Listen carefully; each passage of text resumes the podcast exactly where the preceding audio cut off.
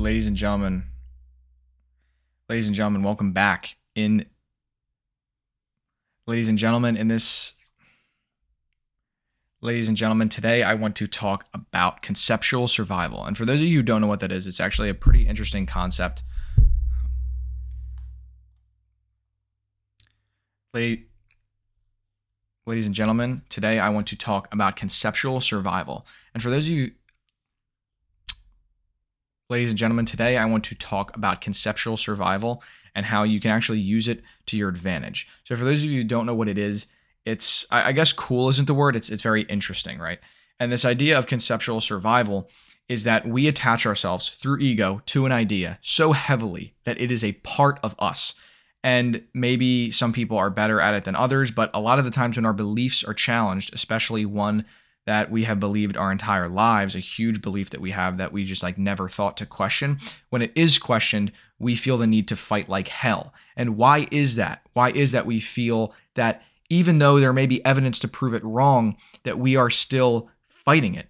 It's like what's happening there. So whether it's an opinion or whether it's, you know, just straight up wrong, you still may fight the thing because you've attached yourself to this. So you are not literally dying but you are having a conceptual death when somebody challenges your beliefs and maybe even proves them wrong, right?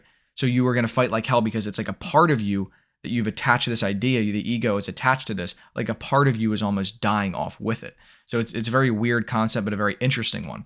And I think the way you can use it to your advantage is with success, right? Like the biggest fear I have is that one day I will conceptually die. And what I mean by that is I will stop trying to build something. I will stop trying to succeed. I will stop trying to get a 1% life and just be like, I'll just do whatever. I'll just get a job here. I'll just um, work these hours, get this pay. I don't really like the gig. Uh, save up for a house, like that type of thing, right? That is the scariest shit to me of anything. That is the most horrifying shit. And that is where you can use it to your advantage. Like, knowing that you will because again i mean we, we talked uh, i first heard this concept from dan koe in one of his videos but we actually got him on our podcast about a week ago which was insane. But we got him on and he talked about you know when he got his first job he sort of had a conceptual death because he i guess wanted to work for himself wanted knew he could make money on his own but he didn't really maybe fully know how or maybe he just had to like you know pay bills pay for food and he could he wasn't making enough money so he just had to get a job. And for him that was a conceptual death right? He didn't actually die. But it was an idea that he had that you know he so heavily wanted to make this a reality and he literally had to say i have to get a job. And for him that is a conceptual death. And it is horrifying because it's one thing to get a job. It's another thing to literally commit your whole entire life. Again if it's something you love perfect. Like that. That's literally like. It sounds cliche to say that, but obviously, if you if you do some shit that you love, that is beautiful, absolutely beautiful. Seriously, um, and that's what most people are optimizing for. Like these entrepreneurs who are like, quit your nine to five, follow your passion. Like that's just their passion, right? Like that is their passion. So if you have your passion in a nine to five or something, that's perfectly fine. But most people, I don't even know where I was going. I don't even know where I was at before. But with this conceptual death, oh yeah, I think it was, I said it's one thing to conform to a job, to be like, oh, I didn't want a job, but now I have to get a job. That is like a, yeah, a death, right? A conceptual death, as I said like a thousand times. But to literally have the rest of your life, like you just kind of give up on it almost, that is, I would, like, it's not a real death again, but that is that is dying inside if I've ever seen it. Like if you are working towards your dreams and you get to a point where like I can't do this anymore, like I literally cannot work anymore. I don't want to put any more time to this, and you just say I'll, I'll just do whatever. I'll, like for the rest of my life, I'll just work here. And it's like, dude, that is not good, right? That is not good. That is literally you giving up on it all. And obviously, you can't make it when you stop. Like, there's no shot that anybody makes it when they quit. Like, simple as that. So, again, it's one thing to have this death, it's another thing to literally have the rest of your life be a conceptual death. Right? Like, I hope that makes sense. Again, like when we go with the example of like Dan Koe, right? He got a job. That was a conceptual death. but literally the rest of your life. Like right now at my age, if I just said I- am done trying, like with the business, with the with the socials, with all this, I- I'm just I'm done. I can't do it anymore. What am I gonna do? What am I gonna do? I'm just gonna do whatever the hell comes to me, right?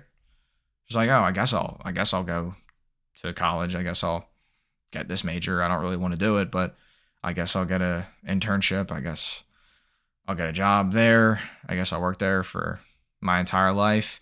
Like that is true to me. Like that is horrifying shit to just quit. It is literally the most horrifying shit to me. So use this to your advantage. Nobody wants to conceptually die, I would imagine, but having the fear, that's what you need. Nobody wants to, so don't. Like have that fear of literally giving up uh, of of your belief being challenged that you said, I can make money, I can make money, I can do it on my own, I can do this. And then one day, one day, you're just like, oh my gosh, I can't. I can't do it. I can't make money. It's not working out. And I'm done. And I guess I'll just do whatever. That should horrify the shit out of you. And it scares the shit out of me every day. so, fear is a great motivator, right? You can be motivated or you can be scared as shit. So being scared is good. So use this to your advantage. Be horrified of of just giving up sort of on the future of your life. Like you can change it. Seriously. Think about anybody that you've ever looked up to over the course of time and think about the fact that they could have not done what they did. Simple as that.